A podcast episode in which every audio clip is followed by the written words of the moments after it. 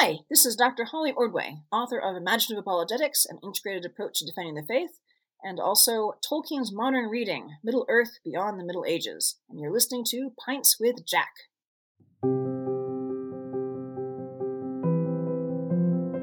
A don in the middle of long vacation is almost a non existent creature, as you ought to remember. College neither knows nor cares where he is, and certainly no one else does. Welcome to Pints with Jack, Season 6, Episode 4 Cocktail, where we're discussing Out of the Ch- Silent Planet, Chapter 2.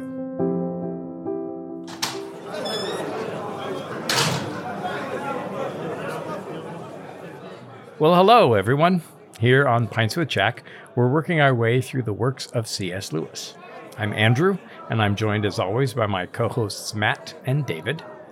This season, we find ourselves among the stars and the planets, reading through the first book of C.S. Lewis's science fiction trilogy, Out of the Silent Planet. Last week, we discussed the first chapter of this season's book, and today we're going to tur- turn to chapter two, where our story takes a distinctly dark turn. As we mentioned in the previous episode, since Lewis didn't give his chapters any names, this season we're going to be naming each episode after a movie title. And what's today's episode named after, David?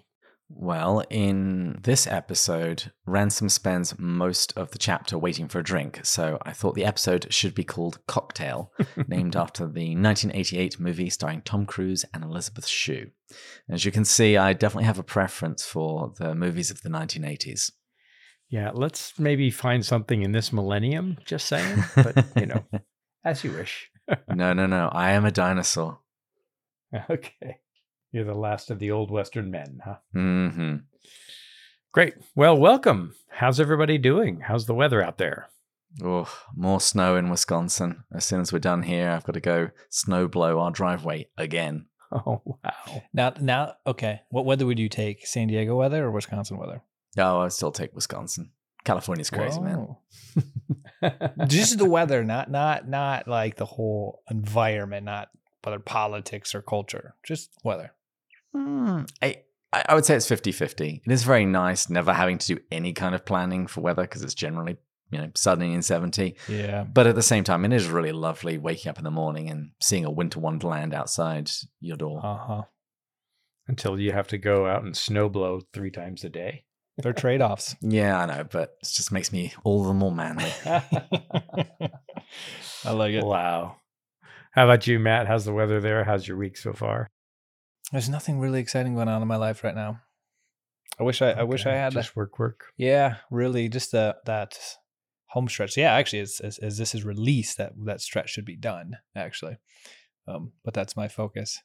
Yeah, but I'm excited. Um, I'm excited. I do plan on the Friday to Monday over Christmas, like truly taking off. So that'll be kind of nice. Those four days, Oh, nice. not doing any work, seeing family, and my nieces will be coming into town, and they're three, two, and one. So we're very excited for Santa and to be able to go uh, go searching for him. That's a holiday tradition we have, going to searching for Santa.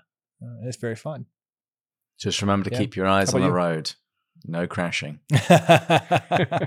And for people that want to hear that story, you got to go and listen to a previous Christmas episode of Pints with Jack. Ah, do remember? I was like, does he remember the story I told my grandfather? I remember Well everything. done. he does. Yeah, It's it's scary. So we're recording um, a couple of weeks before, actually a week before Christmas, um, a week and a couple of days. And last night we were treated to a winter garden tradition. The fire department, with trucks and lights and sirens ablazing, drives Santa around the neighborhoods of the city. And so we heard lights and sirens, and we went out, and it was Santa Claus driving by and waving and ho ho hoing his way. And I'm like, oh my gosh, we are in a small town the other day I was in the grocery store and um, ran into it just dipped in for two things. I was there maybe two minutes and ran into four parishioners. So definitely, definitely a little, little town. Beautiful. Well, what are we drinking, gentlemen? Well, I am drinking carbonated water, which will become clear as we go through today's chapter. Oh, okay. You got a little seltzer going or something, huh? Mhm. sort of thing. And I am drinking from my our happy birthday box. This is the box that I brought back from Oxford for each of you. Um, none of you had dipped in, and so I think I thought let me let me see what I can find that's the worst and give that a try. so uh, I am drinking Fettercairn, and evidently this is the 12 year old um, uh, Fettercairn 1824 from the estate of the Gladstone family.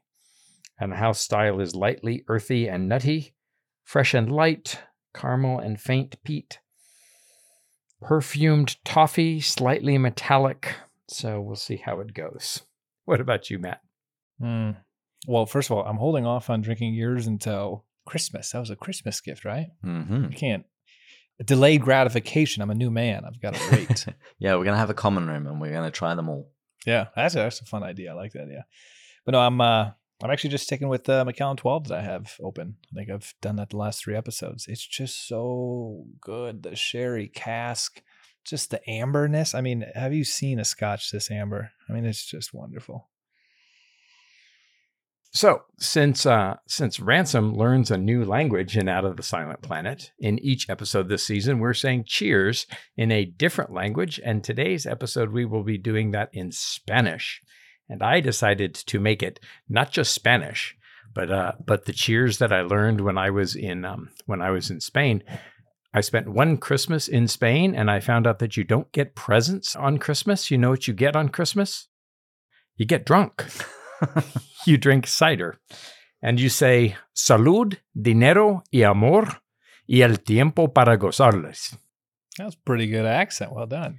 So it's health, money, and love, and the time to enjoy it. So, uh, and today we're going to be toasting our top tier patron supporter, David Madden, who just sent in a wonderful end of the year Christmas donation. Mm. And so, cheers to David. Uh, may your uh, holiday season be be jolly and bright. Cheers, salud. Salud. Salud.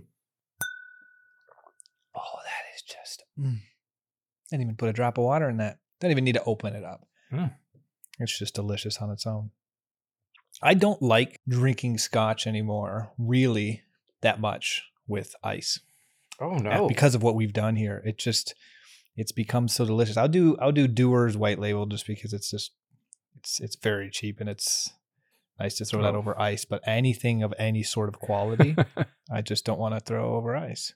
no, you wouldn't want that much water in it. Um, and so, evidently, this uh, this episode, Ransom's drinking a whiskey soda. We're supposed to be drinking a whiskey soda, but we'll get to that. I'll take a scotch and water, hold the scotch. Yeah. Name that go. movie. Uh, no, David.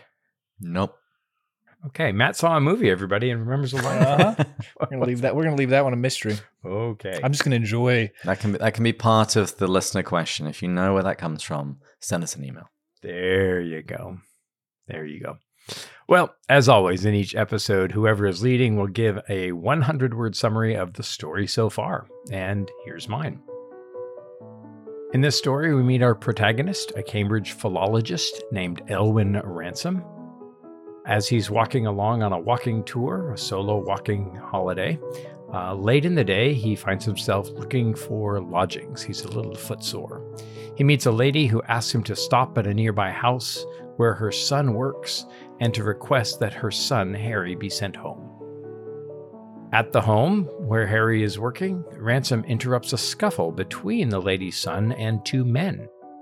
After discovering that he attended school and university with one of these individuals, they assure him of their good intentions.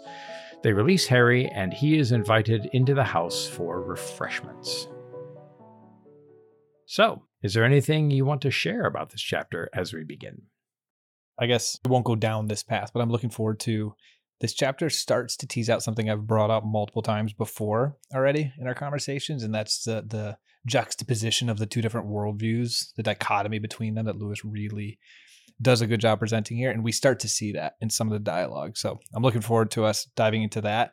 And I guess one thing I'll say is I'm looking forward to getting your guys' thoughts on the vision, pre-vision he has. I didn't actually want to do any research on it. I read it a couple times, tried to think through, okay, what could Lewis be communicating? Because we know he's communicating something. It's it's very intentional. So um, I guess that's the, the the thing I'd say. This is this is going to be we're starting to set the stage, and I'm I'm looking forward to this dialogue. Hmm. Also, I think I found a great deal of thematic foreshadowing in this chapter.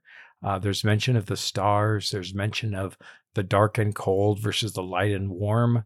Um, a mention of propagation, of fathering forth uh, on an unsuspecting world in regards to um, to space and, and the planets. And so uh, some of these things, some of these hints won't even find their fruition until the second book, which um, we won't be reading for a few years. Um, but uh, certainly Lewis is kind of leaning into some things that he'll follow up on later. I will say, I'm starting to really get into this yeah. season already from the preparation and some of the themes in here. It's going to be really disappointing. And I mean this in a good sense, but waiting for the next ones. I feel like this urge to, all right, let's just jump to Perelandra when we're done with this and just keep this story going and then jump to the next one uh, and just like bring this full circle. And uh, yeah, there's just this urge. And I think that's a good thing. I don't mean that like we should go do that, but like that's a good thing. I'm enjoying this more than I thought I would. Yeah. Yeah. To quote my favorite tree, don't be hasty. Fangorn, right? By the way, do you know where the inspiration for Fangorn's Treebeard's voice came from? It was supposedly Lewis's big, deep, booming voice. Vroom, vroom. so there's a comedian I've seen on YouTube. She plays both Tolkien and Lewis, where Lewis tells Tolkien, I made a character based on you. You know, he's a professor, he's very smart, you know, talking about ransom. and then Tolkien says, Oh, I did that as well. He says, So, so, so, what was it? He's a tree, very boring tree. Spent takes a long time to say anything. And then Lewis responds with the you got me. That was perfect. that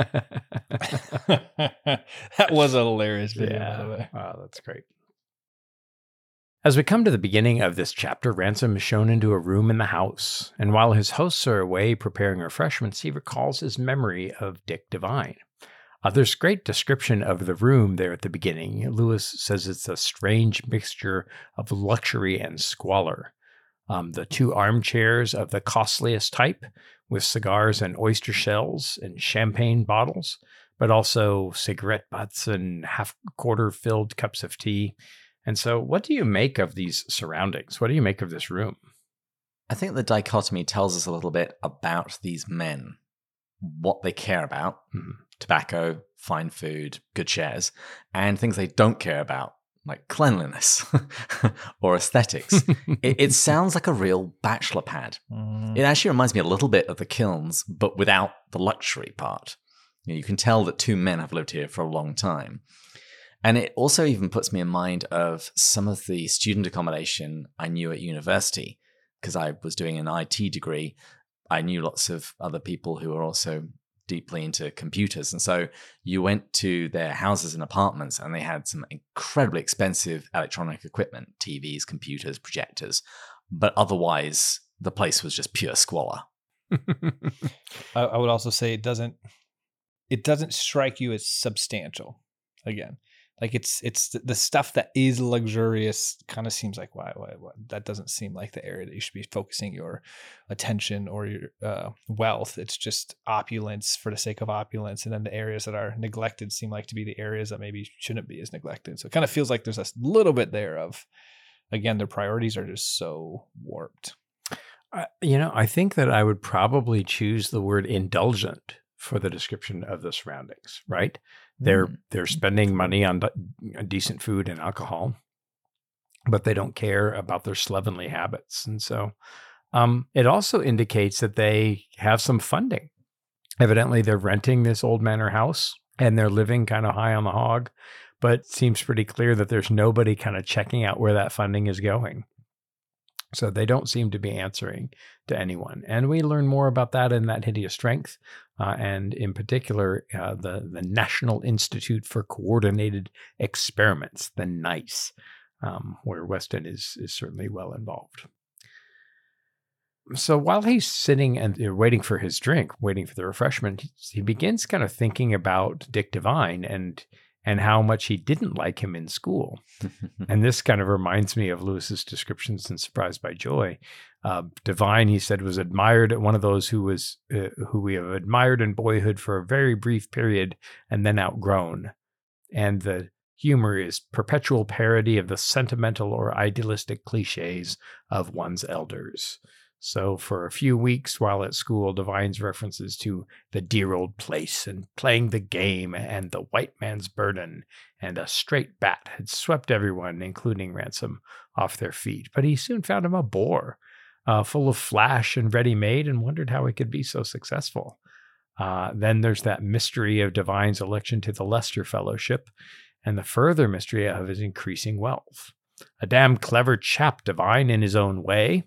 It's a mystery how that man has got to where he is, somebody commented. So what do you make of of Dick Devine? What do you make of and and of Ransom's reflections about him? And what do we learn about their relationship? I think it, it fits really nicely with the comment I made on the last episode of thinking back to the Great Divorce and the substantial angels versus the um, non-substantial, or is it insubstantial? Uh, non-substantial, insubstantial, one of those two. Transparent. Transparent ghosts and I get that this seems like a very big picture of there doesn't seem to be a lot of substance to Devine, yet he somehow seems to still be climbing the ladder, making wealth, but he just can't figure out why. There's just not a lot to him. He doesn't seem to be this truly integritous, highly honorable, highly intelligent, driven, like the true good virtues of an individual, yet he somehow is just rising up the ranks. I think your reference to Surprised by Joy is spot on. He sounds rather like Pogo somebody who wowed Lewis to begin with and he then quickly outgrew. Mm-hmm. And I think Devine's sense of humor is something that Screwtape would approve of because his humor doesn't appear to be very clever, it's just very flippant. But I will say I don't really quite understand exactly what wowed everybody. Is it just the fact that he's taking cliches and, and mocking them and everybody therefore thinks he's hilarious? No, I, I don't think it's hilarity so much as it is sophistication. And remember that these are boys who are 11, 12, 10, right? And I think that they're kind of like Lewis, um, learned how to be a cad and learned how to be a fop and a dandy. Um, and he was really impressed with those people who seemed like they were so worldly wise. Mm. Uh, you find it in the dynamic of U2 early on. Adam Clayton, the bass player, was English and seemed to know a few more chords and use words like gig and sound check and you know, and so he seemed to be advanced, and so they they ascribe to them a kind of esoteric knowledge. And so I think that this is what's happening. It's you know the schoolboy who comes in and can't get it all sorted, um, versus the prefects and the the upperclassmen who kind of know how it is and are smart enough not only to know the terminology, but to make fun of it and to make fun of their masters who use it. And so there's this whole kind of sardonic thing. And can you imagine an 11 year old boy away from home, maybe for the first time, you know, certainly being bowled over by uh, by these impressionable fi- impressionable figures. Uh, I also hear uh, these kind of definite hints of Lewis's essays, membership and the inner ring uh, both found in Weight of Glory, where Devine kind of seems like he's on the inside. Mm-hmm. And Lewis is fascinated by the inner ring when he first comes to school. So there he is waiting for his drink. Devine comes back. He places the tray on the floor beside Ransom's chair. And notice it's the floor. That they, they don't have a table. Right. Squalor. Right. Men. You know, it's just it's amongst the squalor. And Ransom is very thirsty indeed, but he now observes that his host is one of those irritating people who forget to use their hands when they begin talking. Then, when Ransom asks, or when Devine asks him where he's been, he talks about being at Stoke Underwood the, the night before and Natterbury that night. And then he's going on to Sterk. These are all, I think, made up place names. But we do find that the area is identified. Oh, yeah. We, we find out in this chapter that the house is in the Midlands, which is actually the part of England where I used to live. It's a horizontal band of land that runs across England. Oh. It's very pretty. Okay. Yeah, lovely. He talks about being in the Midlands on a walking tour um, and notes that on a walking tour, one is absolutely detached. As long as it lasts, you need consider no one and consult no one but yourself. And when I walked across Spain, that was my favorite thing about that walking holiday. my responsibilities were incredibly limited. All I had to do was just keep walking, and I was just perfectly free to keep going, brush ahead, stay behind. It was wonderful. Ah, a friend of mine, uh, a priest friend of mine, uh, rode the Camino on a bicycle this last summer. I'm thinking I might drive the Camino. That sounds about right. Some people do do that. There you go. really? That's embarrassing. Yeah. But before we get too deep into this section, there's a term that might not be familiar to many. We're told that Devine entered carrying a bottle of whiskey on a tray with glasses and a siphon. hmm What's a siphon? I assumed siphon was like you siphon something off, siphon money, so it's like a filter. That was what I initially thought as well. But it also never really made sense. Why do you need Hmm. a filter if you're pouring some whiskey? Right. Hey, you might have had a cork. If the cork fell in, you got to siphon throw it away. the the cork out of it. Ugh. That'd ruin it. And now they got siphon designed for that. No, it's it's a soda siphon. It's this small container like a portable soda stream, and it's a means of producing carbonated water. Yeah. It's like a seltzer bottle. Yeah, and that's why today I'm drinking carbonated water. Since Ransom didn't get to have any, I'm drinking his share. well, I'm drinking the whiskey and you're drinking the soda. and so between the two of us, we have the whiskey soda. And of course, probably on purpose, Devine says, Oh, the siphon is empty. Do you mind having water? And so Ransom asks for his glass to be filled up. And when he goes to fill up his water, that's when Devine spikes his drink. We also find out that Ransom seems to be a little trusting, and so he gives a ton of details in response to to Devine's apparently innocent questions, and says, "Oh no, I'm a I'm a I'm a Don. That's a tutor or a fellow. That's a, a university academic. Lewis was a Don for 29 years, and uh, he said, as we said in our quote of the week, that a Don on holiday is is a completely anonymous creature, and I don't have any family, no wife and children. Nobody knows where I am." Devine probes him a little further and says, Well, haven't you left word at your hotel? And he said, Oh, I'd be a fool to do so. So Devine realizes that uh, he can do all sorts of things to Ransom, and he does. And we also find out other things about Ransom. We find out he's not married, he doesn't have any children, he doesn't have any living parents. There's a very strange line where, where Devine is asking if he has no aged but honest parent. I don't know what the honesty of the parents have got to do with it, but okay. Uh, and he does have a sister who's in India. I wonder if Aged and Honest Parent is a reference to um, Great Expectations. Huh. Our main character uh, goes to visit his aged parent, who he calls the Aged P. But honest? I don't know. Yeah, I'd have to look it up. I think it's implied that both Ransom and Devine served in the army. Mhm. So, following Lewis's own timeline, we assume that they both served in World War One. Yep, absolutely. And then that that's another kind of shared history that would unite them and make them men of an era and also kind of allay uh, some of Ransom's suspicions. Frankly, he should have had a few more. Um, doesn't he? Uh, doesn't Devine kind of tip his hand though um, in one of his one of his interjections? Well, he does offer a couple of blasphemies, or at least he invokes the name of God. He says, God, uh, which rather reminiscent of the artist in The Great Divorce. He, d- he does that a couple of times. Yeah. Yeah, and it's worth paying attention to the invocations of the divine. One of the things that uh, underscores Michael Ward's claim about the Lion, the Witch, and the Wardrobe is Peter all the time is swearing by Jove or by Jupiter, right? Now, I know that that's a cl- classic British expression, but I think it happens more in the Lion, the Witch, and the Wardrobe. Mm. And so, yeah, these um these kind of uh, bold statements that have more meaning on behind it than maybe even Devine knows. Um, I find here too that Devine seems to be more pragmatic, more material, materialistic, and we find that later on in the chapter. Um, Weston being more of an idealist, and later on in the book, we discover that Devine really only wants one thing. Yeah, that that was one of the parts that stuck out to me that underlined when he was talking about do you do it for the money or the sheer masochism? Ah, and that that that was very revealing to me of his worldview. Yeah. you know what's his motivation, what drives him, and and when you said tipping your hat to something, I was like, okay, that's where this is pointing. Yeah. no, is it tipping hat or tipping your hand? Hand. tipping his hand, I think. because you're showing your cards. Classic Matt. Mess that up. it's a Mattism. We're gonna we're just gonna change it. Tipping your hat to something. but but he does he does reveal the two things which he sees as motivating for anything. Somebody either does it for money Mhm. or he says masochism, but ultimately he means pleasure. Mm-hmm. So he will do things for money and he'll do things for pleasure, and that's all that he can conceive of as to why anybody would do anything. Yes.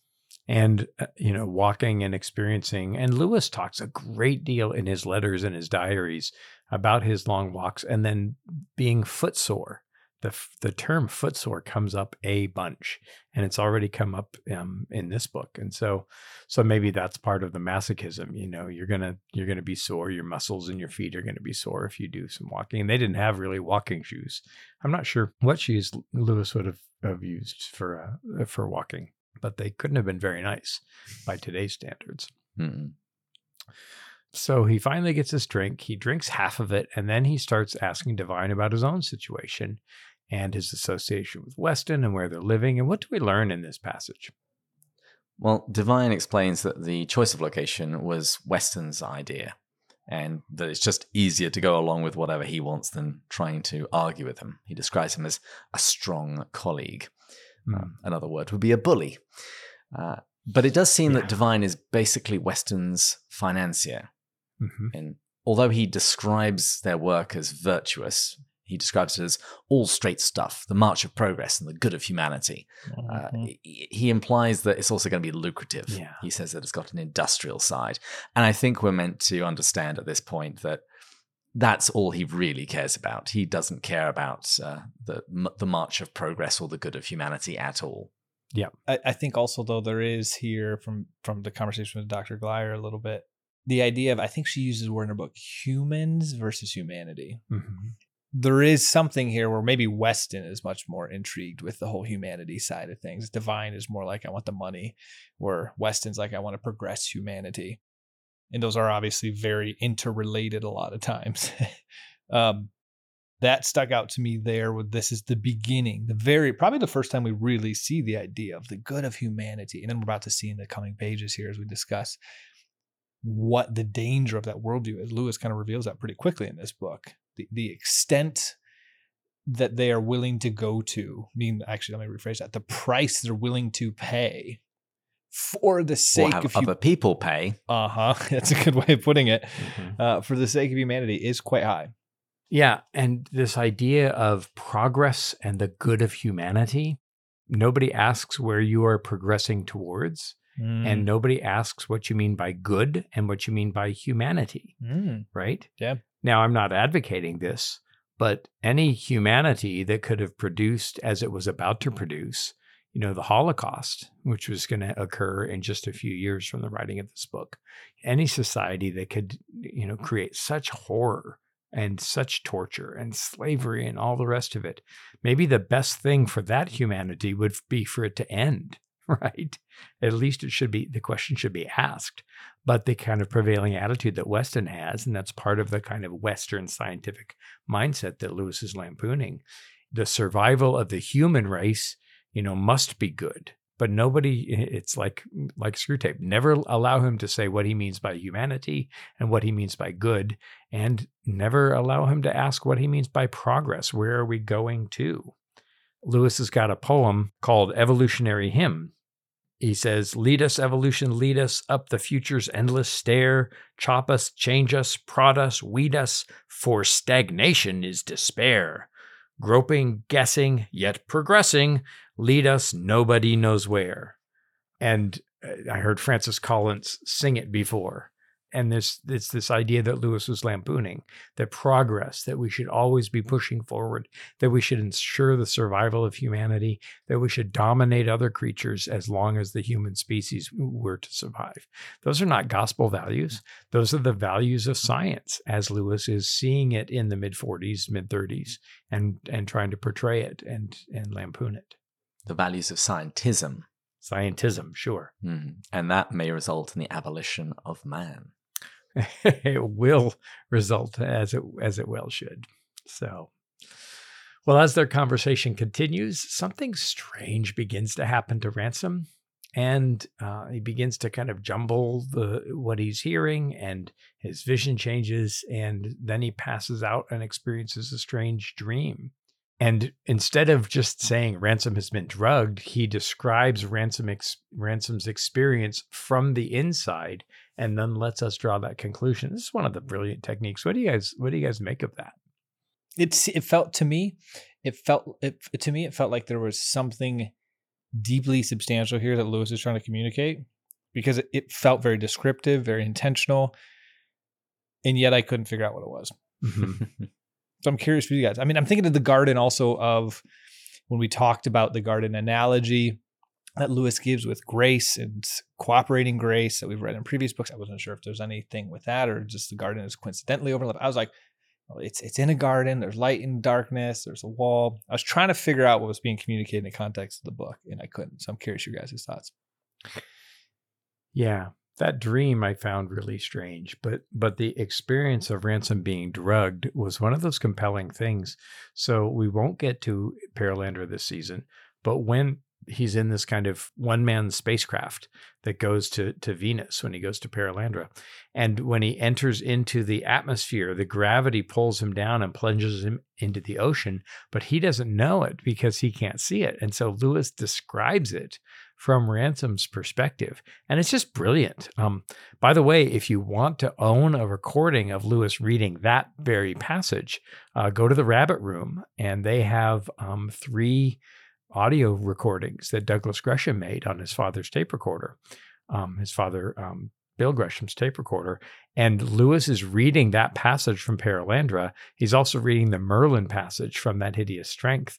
And then he's reading the prologue to the Canterbury Tales. But for three bucks, you can get the MP3 download and hear that description.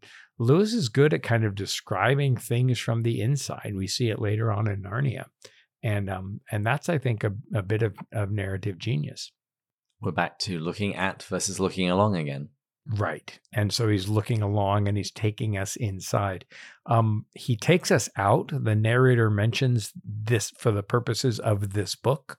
And so Lewis is pretty deft um, and grows increasingly deft as his, as his uh, fiction grows at kind of taking us out of the story there are moments in the Chronicles of Narnia, watch for them, where things start to get really kind of scary and dangerous. And the narrator steps in and uses a modern analogy to kind of snap the children who are probably hearing the story read to them as a bedtime story, to kind of snap them out of any fear. My favorite of these, where Lewis kind of gets into the along, is when he describes in Perelandra this angel who comes to Ransom's cottage and it looks like he's moving at this furious pace. Well, in order to appear like they're standing still, an angel who is outside of orbit and and you know revolutions around the sun and all the rest an angel would have to be doing this really incredible intricate dance like very fast movement in order to appear still before our eyes right? Because we're spinning on the axis on the Earth and we're orbiting the sun, and the the planets, eh, the the the galaxy is moving around in the universe. And so, to me, that's just part of Lewis's brilliance that he would um, that he could describe something like like being drugged like this. Okay, back to this garden because uh, yeah. So, what does the dream mean? What do you make of this? So, I have a thought now. Okay. As you were talking, I was reading this a couple times more this part at the end when Ransom is on the wall. Yeah. And he's watching the other two have already jumped to the darkness. So you have what seems to be mm-hmm. this good area and the light, and you have this outside area, which seems to be darkness. And the other two are ready to jump into the darkness. Mm-hmm. And Ransom's really hesitating. And then he notices a door. Door opens. These unique creatures bring Weston and Devine back in lock the door and go back outside into the darkness. Mm. It it suggested to me potentially that there's this greater divine plan that Weston and Devine, due to selfish desires, are trying to go out and mess things up and go against the natural ordering of things as intended. And despite their desire to do that, the universe would not allow it to happen. Hmm. They like they're forced back inside, essentially, is what it's saying. Door shut. You're staying in here. Hmm. It's like a child trying to escape, and nope, you're going back in. and so we, we kind of see that throughout this book that they have this plan that's not at all according to the Jupiter jovial master ordering. Mm-hmm. And ultimately, their plan is squashed. Like they were never really in the ability to accomplish what they wanted to accomplish. Like that was never really, they weren't like close. Yeah. They might have thought they were, they might have, they were hoping, but in reality, we learned later, like they're not. So I, I wonder if it's foreshadowing that, like their obstinance isn't going to. What do you guys think? I'll stop there, but I, that's a thought I have. Hmm. Here's my take on it. Yeah. I think the Bright Garden is where the story begins. I think we'll eventually Uh-huh. discover that this is Earth in general. The darkness, I mean, that's symbolic of the unknown, maybe even Mhm. as some people call it space. And these Ah. two men, they transgress a wall. Right. Yeah, it's got glass on the top of it, which is quite common in England to stop people climbing over walls. You put you basically put the glass into some cement at the top, so it's sharp and pointy. And these men transgress the wall; they climb over. Hmm. And this action is something that we're going to read about again in this season's Narnia book, The Magician's Nephew. hmm Matt hasn't read it yet, so I won't say anything more. and then we have these strange creatures. Well, might we meet strange creatures in a few chapters? and might they take some effort to remove these uh, these terrible people from their company? Hmm. And in the dream, we see them bringing them back to the garden. And while Weston and Devine are ejected, Ransom is stuck on the wall. Could that maybe say that he's going to become a man between two worlds, half in, half out? Ah, Yeah. This is, this is, Yeah. this is nice. I agree with this. Absolutely. And he has an aching leg. Might that be foreshadowing some future wound for people who have read the other books? And I really don't want to spoil Perelandra anymore. Yep. Um, Or that hideous strength. or that hideous strength. Uh, and the other thing that I notice in this dream is that Devine and Weston say nothing throughout, hmm whereas Ransom he asks a question. He uses language. So might language Mm. be an important Mhm. tool in the adventure that they're about to go on? Very nicely. Yeah. Very nicely analyzed. I think that this cold and dark versus the light and warm is also a hint of the forthcoming journey to Perelandra. And so, yeah, the, the Earth is the silent planet and it has been kind of barricaded. Um, and the, yeah. So, yeah. No, I think that that's very intriguing. I would have loved to have heard what the Inklings made of all of this, especially as he's reading it to them in 1938, and he hasn't read written the other two books. Um, and so I, I, yeah, I would give paper money to find out what they had to say. Yeah, David, I agree with. I think I think that's spot on, David. By the way, well done. It's it's like Yeah. essentially foreshadowing the whole book. And then one of the th- caveats here is, to them it's darkness, which we're going to see the transformation, and the knowledge that's going to happen. Um, I like that. That's it. That's it. Done. I don't know if I would be entirely, you know, I, I'm, I'm not sure that I even Nope. Don't take that away com- from me, Andrew. complete and utter wholehearted agreement, but I think it's the best, uh, it's the best bit of thinking. By Jove, it's correct. Okay. Yeah. I, well, I, th- I think we can at least say it. The dream is significant. it's symbolic, and once we've read some more of this book publicly, we might even say it's prophetic. Mm. Let's see. Ransom could never be sure whether what followed had any bearing on the events recorded in this book or whether it was merely an irresponsible dream. Um, yeah, we can we can eliminate the fact that it might have been an irresponsible dream. So, uh, so maybe it's a responsible vision. So, um, we he wakes up and we find out that the hurting leg had been uh, caused by something in the real world. What was that? I think wasn't it? He was just sitting in the armchair mm-hmm. with his legs crossed too long while he was while he was asleep. Yeah, and I'd also add that in the dream, Ransom asked the question, "Who are you?" to the strange creatures, mm-hmm. and we're told that the response was "Who, who, who." Just like owls. And if you recall, I pointed out in the first chapter, while Ransom was waiting on the porch, he heard an owl. Yeah. So, as with the leg, we've got this blurring of dream and reality. But I don't think that's a reason to dismiss the dream at all, um, just because there's an overlap. Because, Well, you know, after all, God likes to use matter and things of this world to communicate. So, I think we can still say that this dream is a prophetic dream, even if we can start explaining some of the elements of that dream. and, and it certainly echoes in um, Silver Chair, right? When Glimfeather takes uh, Eustace or Eustace and Jill to the Parliament of Owls. That's a pun, by the way. It's Chaucer's Parliament of Fowls. Um, but it's a night journey. The children are not really sure which side these people are on, and the who, who, who certainly occurs there as well. So, yeah. Hmm. Okay. Well, and eh, Ransom is beginning to see that there's some great confusion, and that's part of what's happening when dark forces are at work. Because, as I've mentioned a bunch of times, Lewis's one of Lewis's overarching goals is for, to help us to see things clearly. And Ransom will see in the next chapter isn't really sure if he can trust his vision, and that's a huge bell that rings all the way throughout Lewis's writing. So, so he begins to come to, uh, and he's while he's staying still and waking up, he overhears a conversation going on beside him between Weston and Devine. But he's pretty sluggish, and he finds out from their conversation too that they're planning something pretty nefarious. And so he he realizes not for the last time that it's time to fight. These are people who are enemies that it's it's time to resist. And he seems to get somewhere. He kicks and he writhes and and he's sweating and he's you know one doesn't think of an oxford don or a, a, university don as particularly in fighting trim but he does what he can and he gets outside and he saw the reassuring stars. And so i think that's a hint to some of what's going on especially what michael ward talks about with the sidereal and the stars and the and the heavens.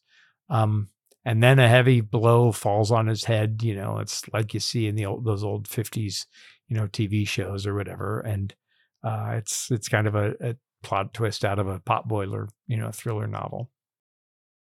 And so, what is their plan as he struggles with them and tries to escape? What do they What do they want to do? What were they planning on doing, and what did they do? And how was Harry involved? Well, without without jumping ahead, I would say if I'm trying to put myself in the shoes of what we're reading at this moment, they need Harry for some sort of um, I mean, I, I know the word to use here, but um, some sort of mission, like an offering of some sort, maybe they're using him to complete something. In the fact that he's that he says he's ideal because he's incapable of serving humanity, so he's a lesser being. They're going to kind of sacrifice for the sake of this mission. To what degree, for what, to what extent, we don't know that yet. But I think it fits with that idea that you'll hear in a conversation with Dr. Glyer from the book of again willing to sacrifice humans for humanity. Mm-hmm. In that justification of the means because of the end. I mean, look, even they say this just slightly after they describe him as the ideal boy. Mm-hmm. We're risking our own lives too in a great cause. So there's some sort of cause or some sort of mission that they think is great. As David has pointed out earlier, we probably should be skeptical of their motives and desires. So, despite them calling it a great cause, it's probably not a great cause. Mm-hmm. They're willing to sacrifice this boy for it. They think he's a lesser being, honestly, which also suggests something about the worldview. Think of what's happening in this time period. Um, eugenics was a real thing. Absolutely. And so that's part of the context around this. And so that's, and it says, um, handed over to a state laboratory for experimental purposes. Mm-hmm. Like he's that type of boy. The fact that that's even a thing, but it probably was a thing during that time period. Um, it was. I mean, the Nazi experiments in the concentration camps didn't come out of nowhere. Um, and remember, this book is written in like 1936, 37 and published early in 1938. So this is before we see the concentration camps and some of the brutality that happens there, but a lot of that is in the air. And it makes sense if you have discarded God and science or scientism and progress, whatever that means, are the goals, and that the only the only authority is is mankind. There are questions of vivisection going on, and so what are the lengths that science can go? And of course, in that hideous strength, we find the National Institute of Coordinated Experiments, the NICE. And it's not so nice what they do, but it's this sort of thing. And so I think that's very much the ethos that's going on at this time. Mm-hmm. Anything else about this chapter as Ransom's being uh, dragged somewhere against his will? Any final thoughts? Well, we do find out that Weston isn't a great fan of well, anything that isn't science, uh, because he basically says that, well, not only will this guy not be missed, but, you know, he's a philologist. I mean, he clearly isn't having a very useful life. We can put him to better use. Mm-hmm. And that's certainly a kind of a prevailing attitude. You know, this um, why are you spending money on anything but the hard sciences and the progress of man? And this is one of the ideas that Lewis is dealing with all the way through. The prevailing attitude at the at this point is that mankind's survival is the most important thing. That evolution and the next stage of evolution is is of primal importance and if need be we should go to other planets and colonize them lewis was against space travel um, in fact, he had a he had some interesting correspondence with Arthur C. Clarke, you know, the the author of 2001: A Space Odyssey. Clarke was uh, a leader of the British Interplanetary Society, who were advocating exploring other planets, especially as population was growing. And so, this idea that we could go and dominate and you know, be imperial, right? Colonize. This idea of colonizing space is coming from this white man's burden, this this sense that the, the whole world that we can dominate should belong to us and that might makes right. And so there's that kind of thing. Humanity must survive and evolution must continue. There's no God involved. It's just you know man must must continue and then Devine is finding some kind of financial gain for it too which is always there and so lewis is really portraying and we'll see it increasingly in the coming chapters kind of the ethos that's going on around him and that's part of why he's writing the book so it's actually kind of funny in the conversation between Devine and Weston, that Devine is the one who's really advocating that whatever it was they were going to use Harry for, they're now going to use Ransom. Mm-hmm. And this is the guy who went to school with him, who went to university with him. Mm-hmm. You know, he's he's the one that's really advocating. No, no, no. Let, whatever nasty thing we're going to do, let's use this guy instead, because you know he's here and he won't be missed, and you know he stuck his nose in where it didn't belong. So this is only justice. Mm-hmm.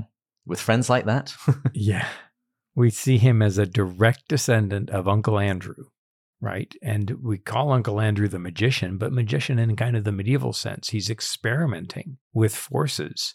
And, you know, we see Harry at first and then Ransom as kind of being the sacrificial guinea pig um, from from magician's nephew that gets sent through the experiment to find out what happens. And so, yeah, this is this is stunningly lifelike in terms of what was going on in the mid mid 20th century. Hmm. Last thoughts, Matt? Nothing. okay. Well, good. It's uh, it's fun reading these chapters, but I'm hearing the bell sound for uh, for final uh, last call, final drinks. As we wrap up, we have our audience question. Um, Matt had his question uh, earlier, mm-hmm. and we want to ask you Do you think Ransom's dream is significant? And if so, what do you think it means? So please feel free to email us at contact at pintswithjack.com. Comment on social media on Facebook, Instagram, Twitter. We pray for you all every Tuesday, and I actually have Pints with Jack in my daily prayers. Um, and so if you have any prayer requests in particular, send them along to our Slack channel. We'd also like to thank all of our Patreon supporters, and in particular, our top tier supporters who include Matt and Jake, Erica and Marvin, Joelle, Deborah, Amanda, Thomas and Bill, Joanna and Angela, Bud, Shane, John, Kay, Paul, Kimberly, Gillis, Gary, Stephen and Matt, Kelly and Chris, John, James, Kate, Peter, David, and Rowdy. And if you've enjoyed this episode, please rate us and write us a review wherever you listen to this podcast. And join us next time when we'll be going further up and further in. Salud. Salud. Salud. Cheers.